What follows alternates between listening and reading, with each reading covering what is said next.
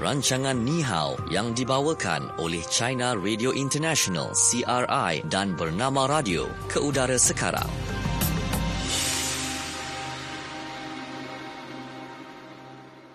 Okey, selamat petang untuk anda semua yang terus setia dengarkan kami di Bernama Radio dan seperti biasa ya dalam janji temu uh, di penghujung jam ini uh, ya kita ada program Ni Hao yang dibawakan oleh China Radio International dan juga Bernama Radio.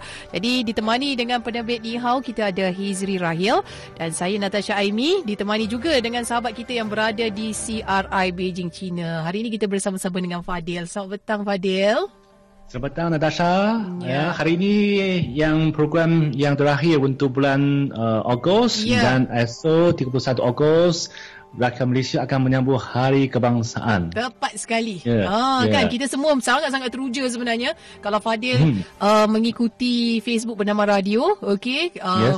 Peneraju-peneraju bernama Radio uh, semalam telah pun menggayakan uh, apa ni uh, tudung jalur gemilang. Ah itu dia kan ya untuk mendapatkan mood dan juga rasa uh, kan dalam menyambut hari kemerdekaan ke-62 dan juga hari kebangsaan 2019.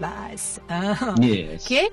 Baik dan hari ini okey seperti biasa empat segmen yang kita akan bawakan kepada anda dan yang paling penting sekali ada satu segmen khas iaitu kuis kenali Beijing. Ah itu yang anda kena dengarkan kerana ada hadiah uh, yang menanti anda sebanyak RM150. Wow, banyak tu kan? Okey, dan uh, kita terus saja ke segmen yang pertama iaitu fokus di China. Fokus China. Baik, kerajaan China mengeluarkan uh, panduan ya terhadap usaha penubuhan zon teladan sosialisme bercirikan China di Shenzhen baru-baru ini dan panduan itu dianggap bukan sahaja akan menerajui lagi pembangunan bandar Shenzhen tetapi juga memperlihatkan komitmen China untuk terus meningkatkan tahap keterbukaan pintu. Ha, jadi mungkin ada saudara uh, pendengar yang sudah tidak asing lagi dengan Shenzhen ini yang muncul sebagai salah sebuah bandar paling maju di China.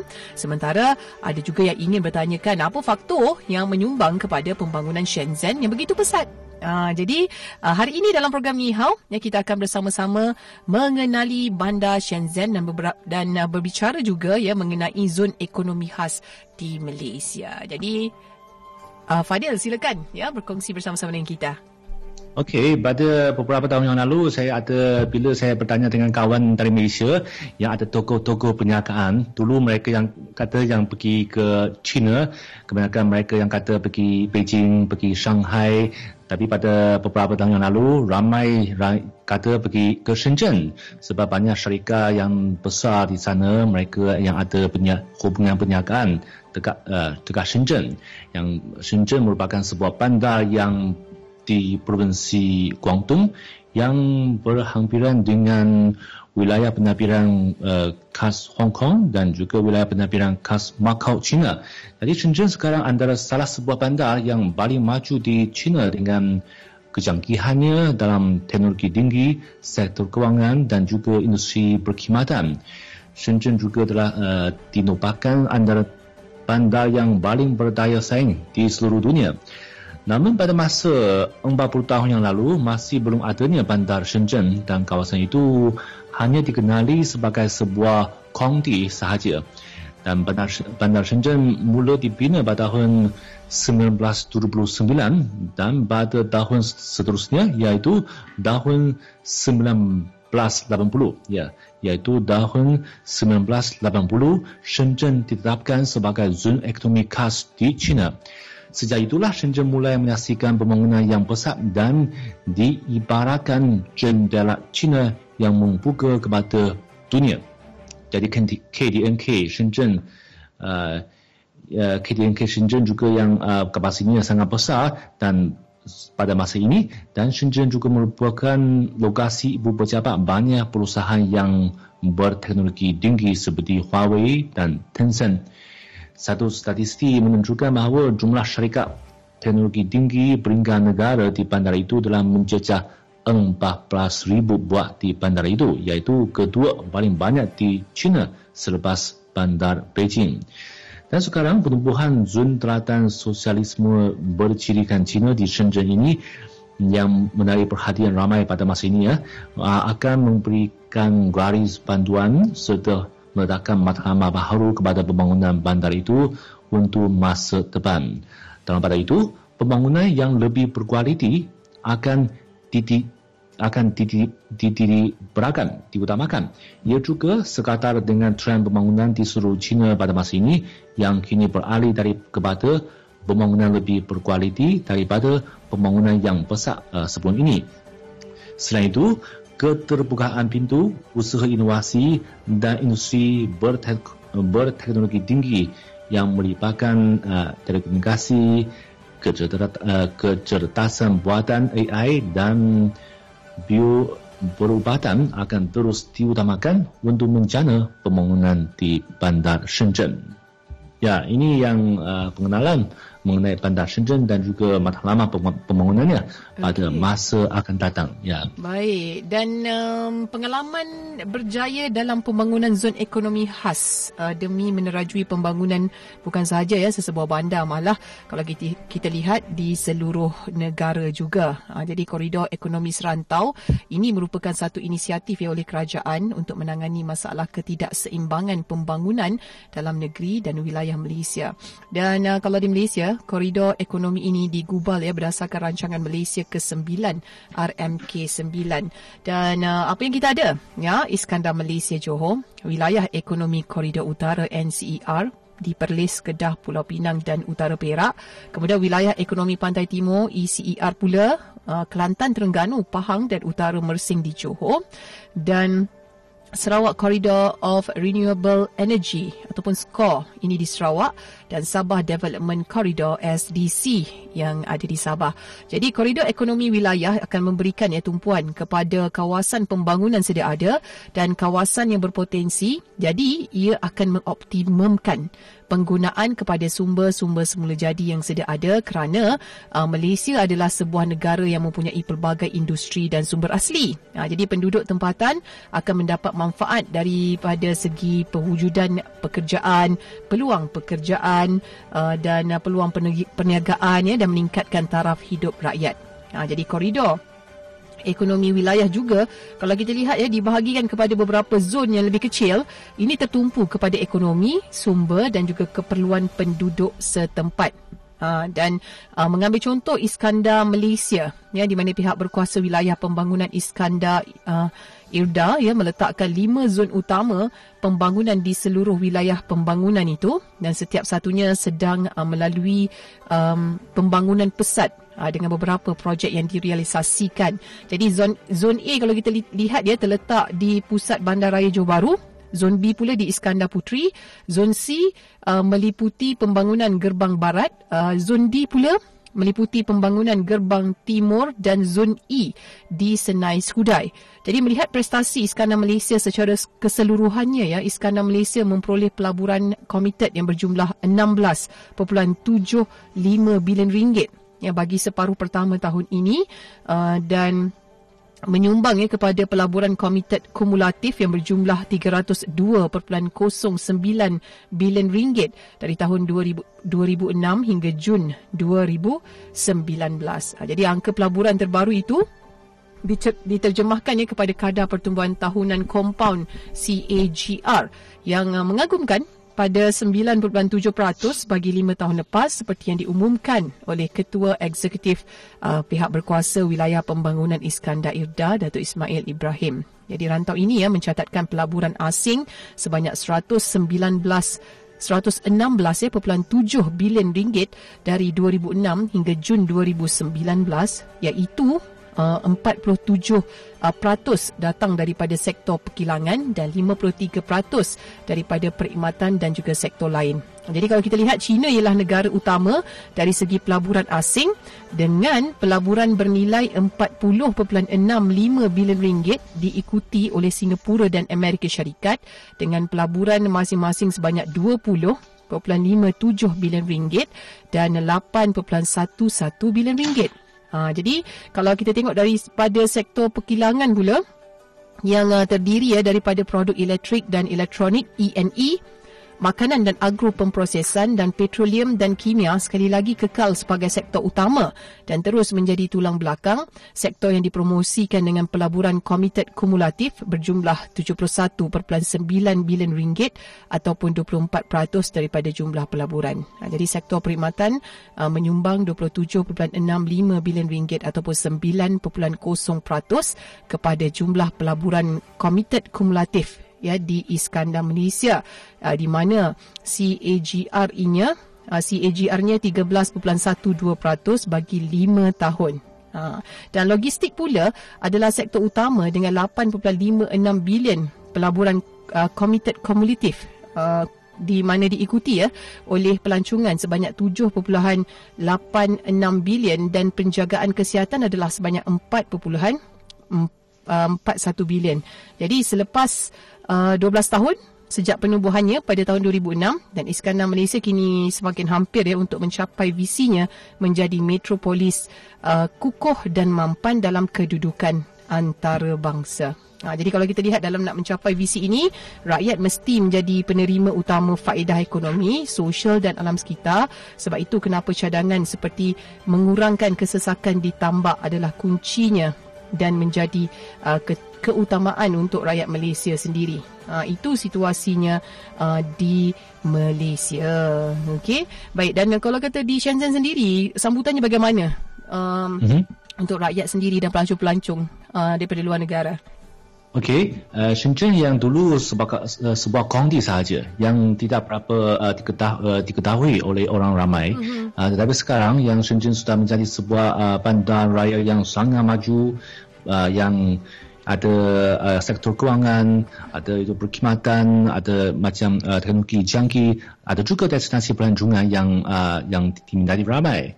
Dan Shenzhen yang di bahagian selatan China yang di uh, provinsi Guangdong ini, yang dulu orang di sana yang um, yang ada dialek dialeknya uh, Cantonese. Mm-hmm. Tapi ada satu keistimewaan, keistimewaan di Shenzhen ialah uh, ramai orang yang bukan yang uh, orang uh, yang penduduk asli. Mereka yang uh, dari berbagai tempat di China, uh, tenaga uh, profesional yang Mm-hmm. Okey, baik. Aha, itu dia. Tak apa, kita akan cuba dapatkan um, Fadil kembali. Okey. Baik dan uh, itu dia untuk um, fokus di China ya. Uh, di mana seperti yang Fadil kongsikan uh, tadi, di mana kerajaan China telah mengeluarkan panduan ya terhadap usaha penubuhan zon teladan sosialisme yang uh, bercirikan uh, China di Shenzhen pada baru-baru ini. Uh, dan uh, dianggap juga um, dan dianggap juga itu bukan sahaja akan menerajui lagi pembangunan bandar Shenzhen. Uh, tetapi juga memperlihatkan komitmen China untuk terus meningkatkan tahap keterbukaan pintu uh, jadi uh, itu apa yang dikongsikan uh, oleh um, Fadil ya tentang bandar Shenzhen dan berbicara juga mengenai zon ekonomi khas di Malaysia yang turut kita kongsikan tadi Okey baik dan uh, kita terus sahaja ke segmen yang seterusnya iaitu fokus apa kata anda jom kita dengarkan bersama. Fokus, apa kata anda?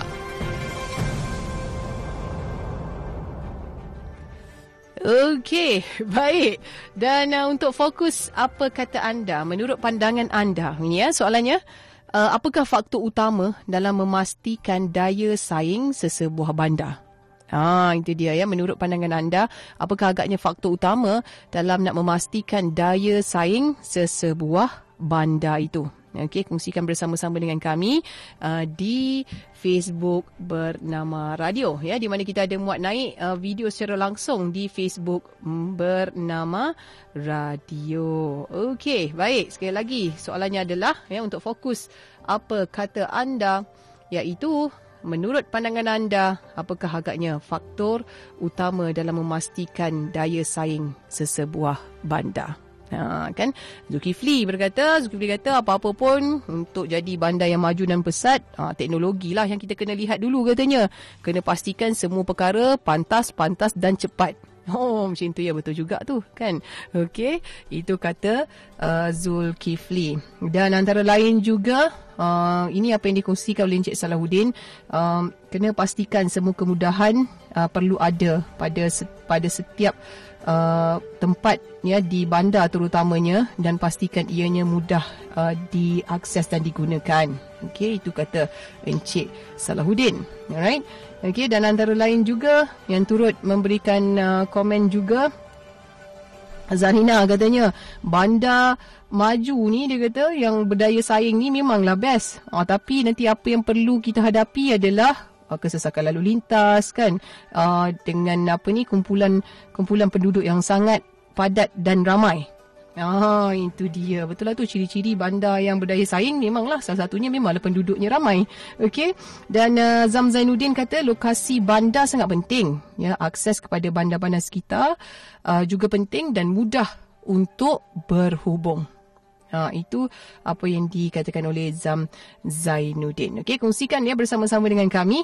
Ha, ya tentang uh, fokus apa kata anda ini menurut pandangan anda apakah faktor utama dalam memastikan daya saing sesebuah bandar Khairul Azhari kata penempatan kena banyak katanya ha, kalau kata nak bandar tu berdaya saing ha, okey baik dan antara lain juga ha, ini apa yang dikongsikan ya oleh Puan Rusmina. Puan Rusmina kata kalau kata negara bandar dia kata kalau negara bandar nak berdaya saing uh, pastikan kemudahan pekerjaan pun ada di dalam bandar tersebut. Senanglah. Lepas ni tak adalah macam tinggal jauh uh, tempat kerja pun jauh. Ah macam tu kan ya. Betul lah sekarang ni semua pun dalam pada masa yang sama nak berjimat cemat juga. Ah okey itu yang apa dia kongsikan oleh Puan Rosmina. Okey, ada lagi kah uh, komen-komen daripada pendengar-pendengar kita? Okey, terus kongsikan komen anda bersama-sama dengan kami di Facebook bernama Okey Natasha, saya juga nak kongsi pandangan saya sendiri ya. Ya, silakan. Yang, ya, ka- ya, kalau melihat melihat itu pengalaman di Bandar Shenzhen ini, saya sangat bersetuju dengan komen yang pertama uh, yang dikongsikan tadi ialah hmm. uh, teknologi. Betul. Sebab menurut satu statistik bahawa kerajaan Shenzhen sangat mengutamakan itu usaha pendidikan sains dan teknologi sehingga memperuntukkan 4.2% KDNK uh-huh. bandar itu kepada usaha Betul? penyelidikan sains dan teknologi dan meng, uh, itu tenaga profesional yang berprestasi tinggi dari seluruh negara uh, seluruh negara datang bekerja di Shenzhen uh-huh. pada tahun pada tahun pada tahun lepas seramai 280,000 orang tenaga profesional dijemput datang untuk berkhidmat bekerja di bandar Shenzhen dan tenaga ini menjadi bakal memberikan sumbangan yang sangat besar uh, dan menjadi penggerak kepada pertumbuhan ekonomi dan pembangunan sosio-ekonomi uh, Shenzhen pada masa akan datang. Ini satu. Dan satu lagi itu dasar dan matlamat yang ditetapkan oleh kerajaan setempat juga sangat penting kerana yang sebagai satu zon ekonomi khas bandar Shenzhen telah menetapkan berbagai memperkenalkan berbagai dasar termasuk juga dasar keutamaan untuk menarik macam pelaburan asing, menari, kedatangan tenaga profesional. Mm-hmm. Jadi tasar-tasar ini juga sangat uh, sangat uh, signifikan untuk yang menjamin pembangunan sesebuah bandar dan memastikan daya saing sesebuah bandar tersebut. Hmm, betul hmm. tu kan ya. Jadi memanglah kalau kita tengok zaman sekarang ni teknologi dan sains memang antara uh, perkara yang paling penting sekali. Nak nak pula kan dalam nak membina uh, ataupun ataupun uh, apa ni adanya bandar yang berdaya saing ni kan. Okey, baik dan itu dia fokus uh, di fokus apa kata anda. Ha ya dan terima kasih itu ucapkan kepada anda semua yang tinggalkan komen anda dan antara lain juga satu lagi yang mungkin saya kongsikan bagi saya kata Liana Suluan perlu ada perancangan bandar untuk short term dan juga long term katanya. Bila kita dah pilih tinggal di satu-satu bandar kita akan fikir masa depan dengan family. Ha itu yang dikongsikan oleh Liana. Okey, baik dan kita akan berehat seketika. Kejap Sekejap lagi kita akan kembali semula dan kita akan dengarkan segmen fokus di Malaysia. Terus saja dengarkan kami dalam Nihau. Di lubuk hatiku adalah kamu sebagai ratu.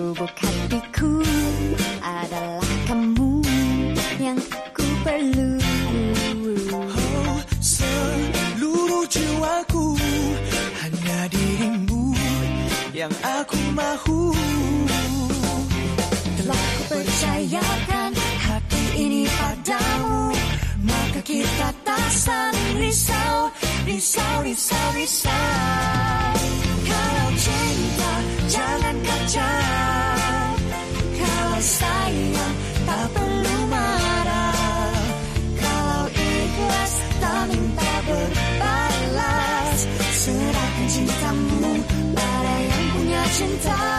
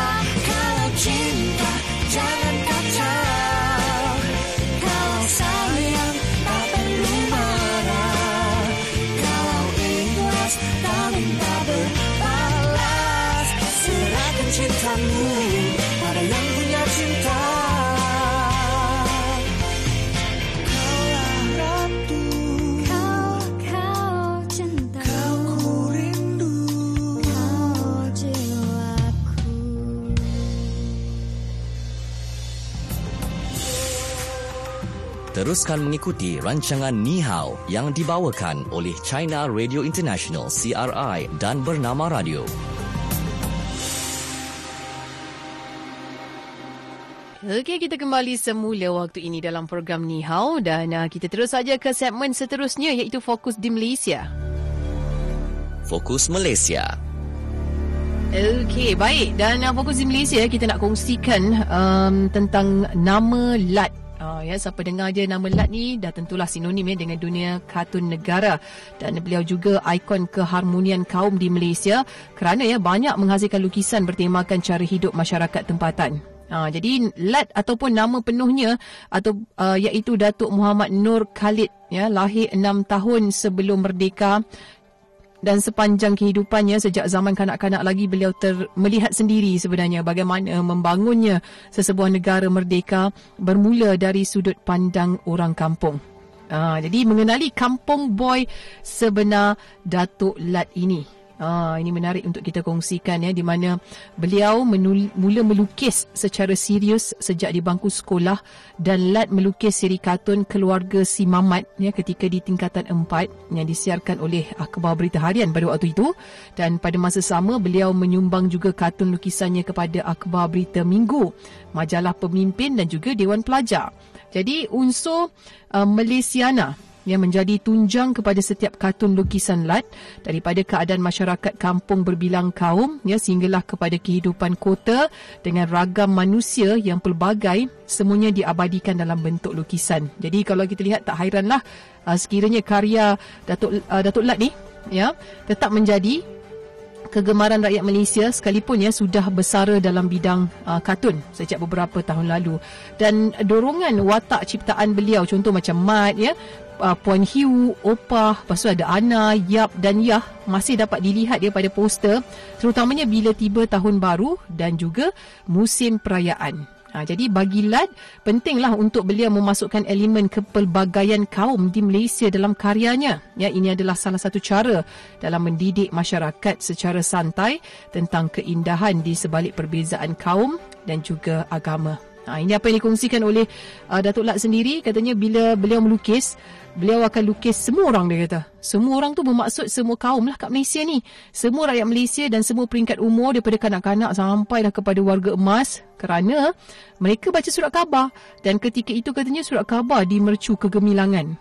Oh, itu kata Datuk Lat. Dan sewaktu berucap di acara sambutan Great X celebrates the diversity of Malaysia with Lat ya di Balai Seni Negara pada awal bulan ini.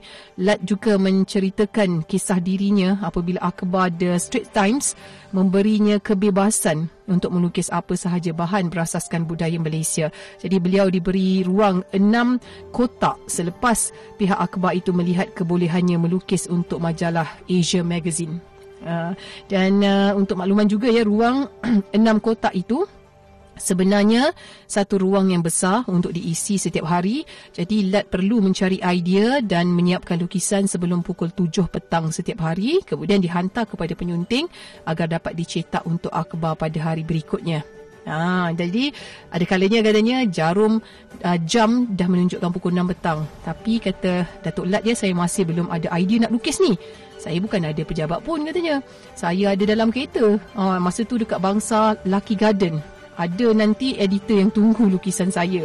Jadi keadaan ini banyak kali berlaku tetapi kata Datuk Lat dia tak panik. Ya walaupun kedengaran seperti satu tugas yang susah bagi Datuk Lat beliau tidak pernah kekeringan idea kerana ada banyak bahan berkaitan kaum, agama dan budaya dalam kalangan masyarakat Malaysia yang boleh diabadikan dalam karya uh, beliau. Ini apa yang dikongsikan oleh Datuk Lat ya katanya kerana kita daripada pelbagai latar belakang daripada suku sakat yang berbeza, kaum yang berbeza. Sebenarnya semua ini memang menarik. Ha, katanya lagi kita memahami antara satu sama lain, bertambahlah lagi kita nak tahu uh, tentang mereka. Jadi inilah semua kerja saya katanya di New Straits Time bertumpu kepada soal memahami keadaan masyarakat seperti itu.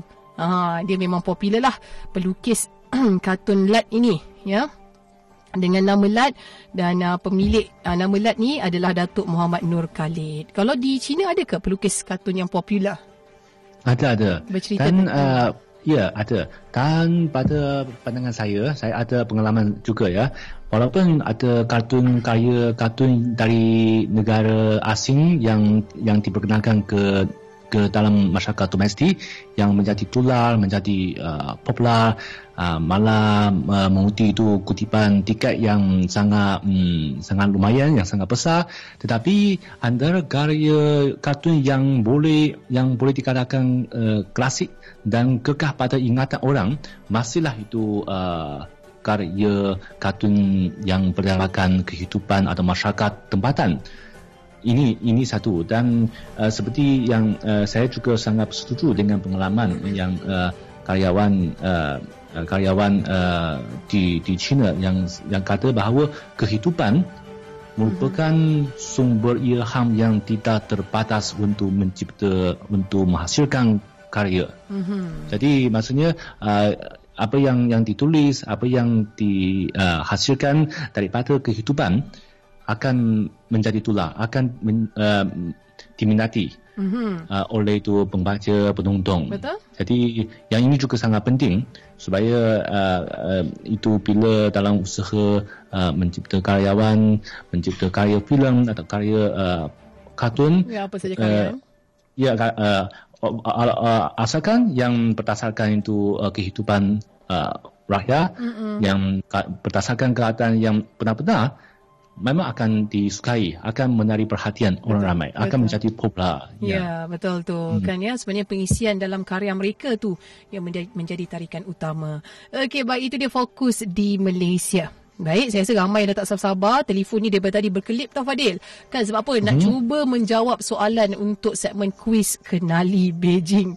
Okey, baik. Jadi anda nak tahu apakah soalan untuk kuis Kenali Beijing? Okey, ada RM150 menanti anda. Jadi silakan kita bagi Fadil lah. Bagikan soalan. Sila Fadil.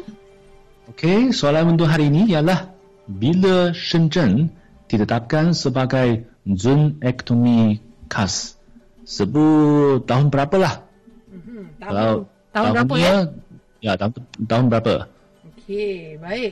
Soalannya bila Shenzhen ditetapkan sebagai zon ekonomi khas? Betul ya? Itu soalan ya? Ya betul. Okey, 03-26-92-7939. Okey, telefon kami, pemanggil yang terpantas dengan jawapan yang betul. Okey, jadi ha- kemenangan ini akan menjadi milik anda. Kalau tidak, kita cuba pemanggil seterusnya dan jawapan juga kena betul. Ah, yang paling penting jawapan tu kena betul. Kalau jawapan tak betul, ah, mungkin kita akan bawakan kepada esok hari. Ah, okey. Baik, jadi penerbit kita dah pun dapatkan uh, pemanggil yang bertuah. Kita ada Encik Mustafa di talian. Hello, Encik Mustafa. Ya, ya, ya. Okey, baik Encik Mustafa. Soalannya sekali lagi Fadil. Okey, soalannya ialah bila Shenzhen ditetapkan sebagai zon ekonomi khas? Okey, jawapannya Encik Mustafa. Sebelum sebelum tu, uh, Fadil, saya nak betulkan saya ni. Nama saya. Azmi. Azmi. Azmi. ah, Okey, baik Encik selamat petang. Baik, baik, baik. Azmi bin Yusof. Baik Encik Azmi. Uh, uh, ini berkaitan dengan apa tadi? Ah, Ya, de, uh, uh, berkaitan dengan bandar Shenzhen, ya, soalannya ialah bilakah Shenzhen ditetapkan sebagai zon ekonomi khas? Bila? Ya, sebut tahun berapa? Sama, sama tahun saya lahir rasanya, 1980. Oh, bila? 1980. Oh, tahun 1980. Oh, betul, Betul, betul, betul, betul. ya? Oh, Ya. oh, sama dengan tahun kelahiran Encik ya? Terima kasih, Fadil. Terima Ya. kasih. Saya lahir Oh, terima kasih. Ya, terima kasih. ah, Encik Azmi. Itu dia Encik Azmi yang ja- jangan lupa ya. Azmi bin, Azmi bin Yusof, eh. Azmi bin Yusof. Okey, tinggalkan butiran anda kepada penerbit kami. Itu dia tahun Encik Azmi lahir. ya, 1980. Okey, jadi Encik uh, umur sama dengan itu zon ekonomi khas Ya. Shenzhen. Senang nak ingat eh? tanya, tanya. Tahniah kita ucapkan. Okey, baik. Dan terus uh, saja kita ke segmen yang terakhir iaitu belajar bahasa Mandarin. Okey, silakan Fadil. Okay, kita belajar nas, macam mana sebut itu zon ekonomi khas dalam bahasa Mandarin. Jingji Tequ. Okey, jingji maksudnya ekonomi. Jingji. Ekonomi. Tequ. Jingji. Ya, Tequ. zon khas. Ah, okey. Jingji Tequ. Jingji Tequ. Ya. Okey. Kemudian kita nak belajar satu uh, satu ayat yang uh, yang um, yang uh, maksudnya uh, kalau nak naik kapal terbang dari Kuala Lumpur ke Shenzhen memerlukan ma- uh, berapa lama ya. Mm-hmm. Jadi kita kena belajar dulu macam mana sebut itu kapal terbang dalam bahasa Mandarin. Baik. 飞机 Feiji. 飞机 ya 飞机 oh bagus 飞机 ah kemudian uh, kalau kita nak sebut itu jam ya jam 小时 Xiao berapa shi. jam? Ya, berapa jam? 小时， Xiao 小 shi. 时，小时。Okey, betul. Jadi ayatnya uh, naik kapal terbang dari Kuala Lumpur ke Shenzhen memerlukan 4 jam. Baik. Okey, kalau Kuala Lumpur dalam bahasa Mandarin ya, orang Cina sebut Kuala Lumpur Kuala uh, Jilongpo, Jilongpo, Qilongpo. Jilongpo. Uh, Jilongpo.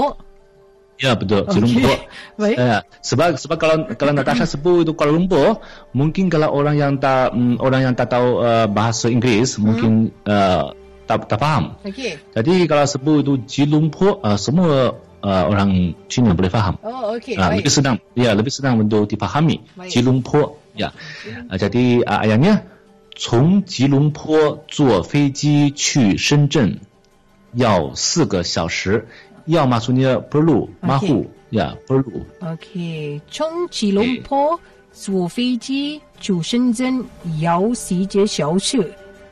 要 四个四个小时，四个小时。四个ya 四个 Okey. 小时，ya Alright. ya ya bu- ya betul. Baik, saya cuba ya daripada awal ya. Okey, silakan. Baik, yang pertama adalah zon ekonomi khas. Janji Deku, Dequ, Okey, oh 经济特区 Jingji Dequ. Okey betul. Betul, ya? 经济特区ya. Okey. Baik, yang kedua kapal terbang Feiji. Oh, 飞机 Feiji. Oh bagus. Okey. Fiji ya ingat ya yang ya, kali ini Ah, sangat dia tepat Feiji. sekali. Okey, baik. Ya ya. Kemudian uh, jam adalah 小时.小时。小时 Okey, boleh, boleh. Boleh ya? Okey, dan ayatnya naik kapal terbang dari Kuala Lumpur ke Shenzhen memerlukan 4 jam. Okey. Hmm. 从吉隆坡坐飞 Yau sege xiao shi. Okeylah, boleh faham. Boleh faham. Boleh faham. tahniah, tahniah. Ya. Yeah. Okey, baik. Itu dia. Ah kan perkataan dan juga ayat-ayat dalam bahasa Mandarin. Terima kasih Fadil kerana uh, berkongsi dengan kami. Apapun mewakili penerbit Nihau kita ada Hazy Rahil dan juga tim Janji Temu. Kita ada Farizana Hashim selaku penerbit berita dan juga Anis Suhaila selaku pengawal kandungan. Dan uh, saya Natasha Aimi akan berakhir di sini. Selamat berhujung minggu kepada anda semua dan juga selamat menyambut Hari Kemerdekaan ke-62 dan juga Hari Kebangsaan 2019. Terima kasih Fadil. Kita jumpa lagi. Bye-bye. Terima kasih. Jumpa lagi. Bye.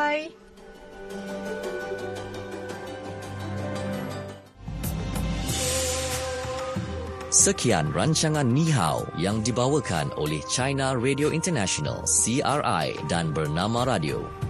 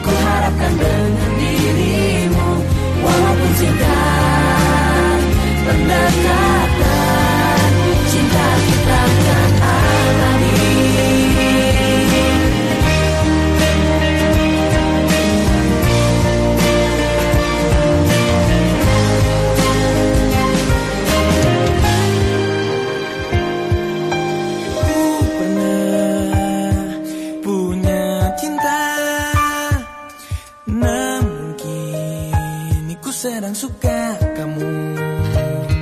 Cintaku telah kubur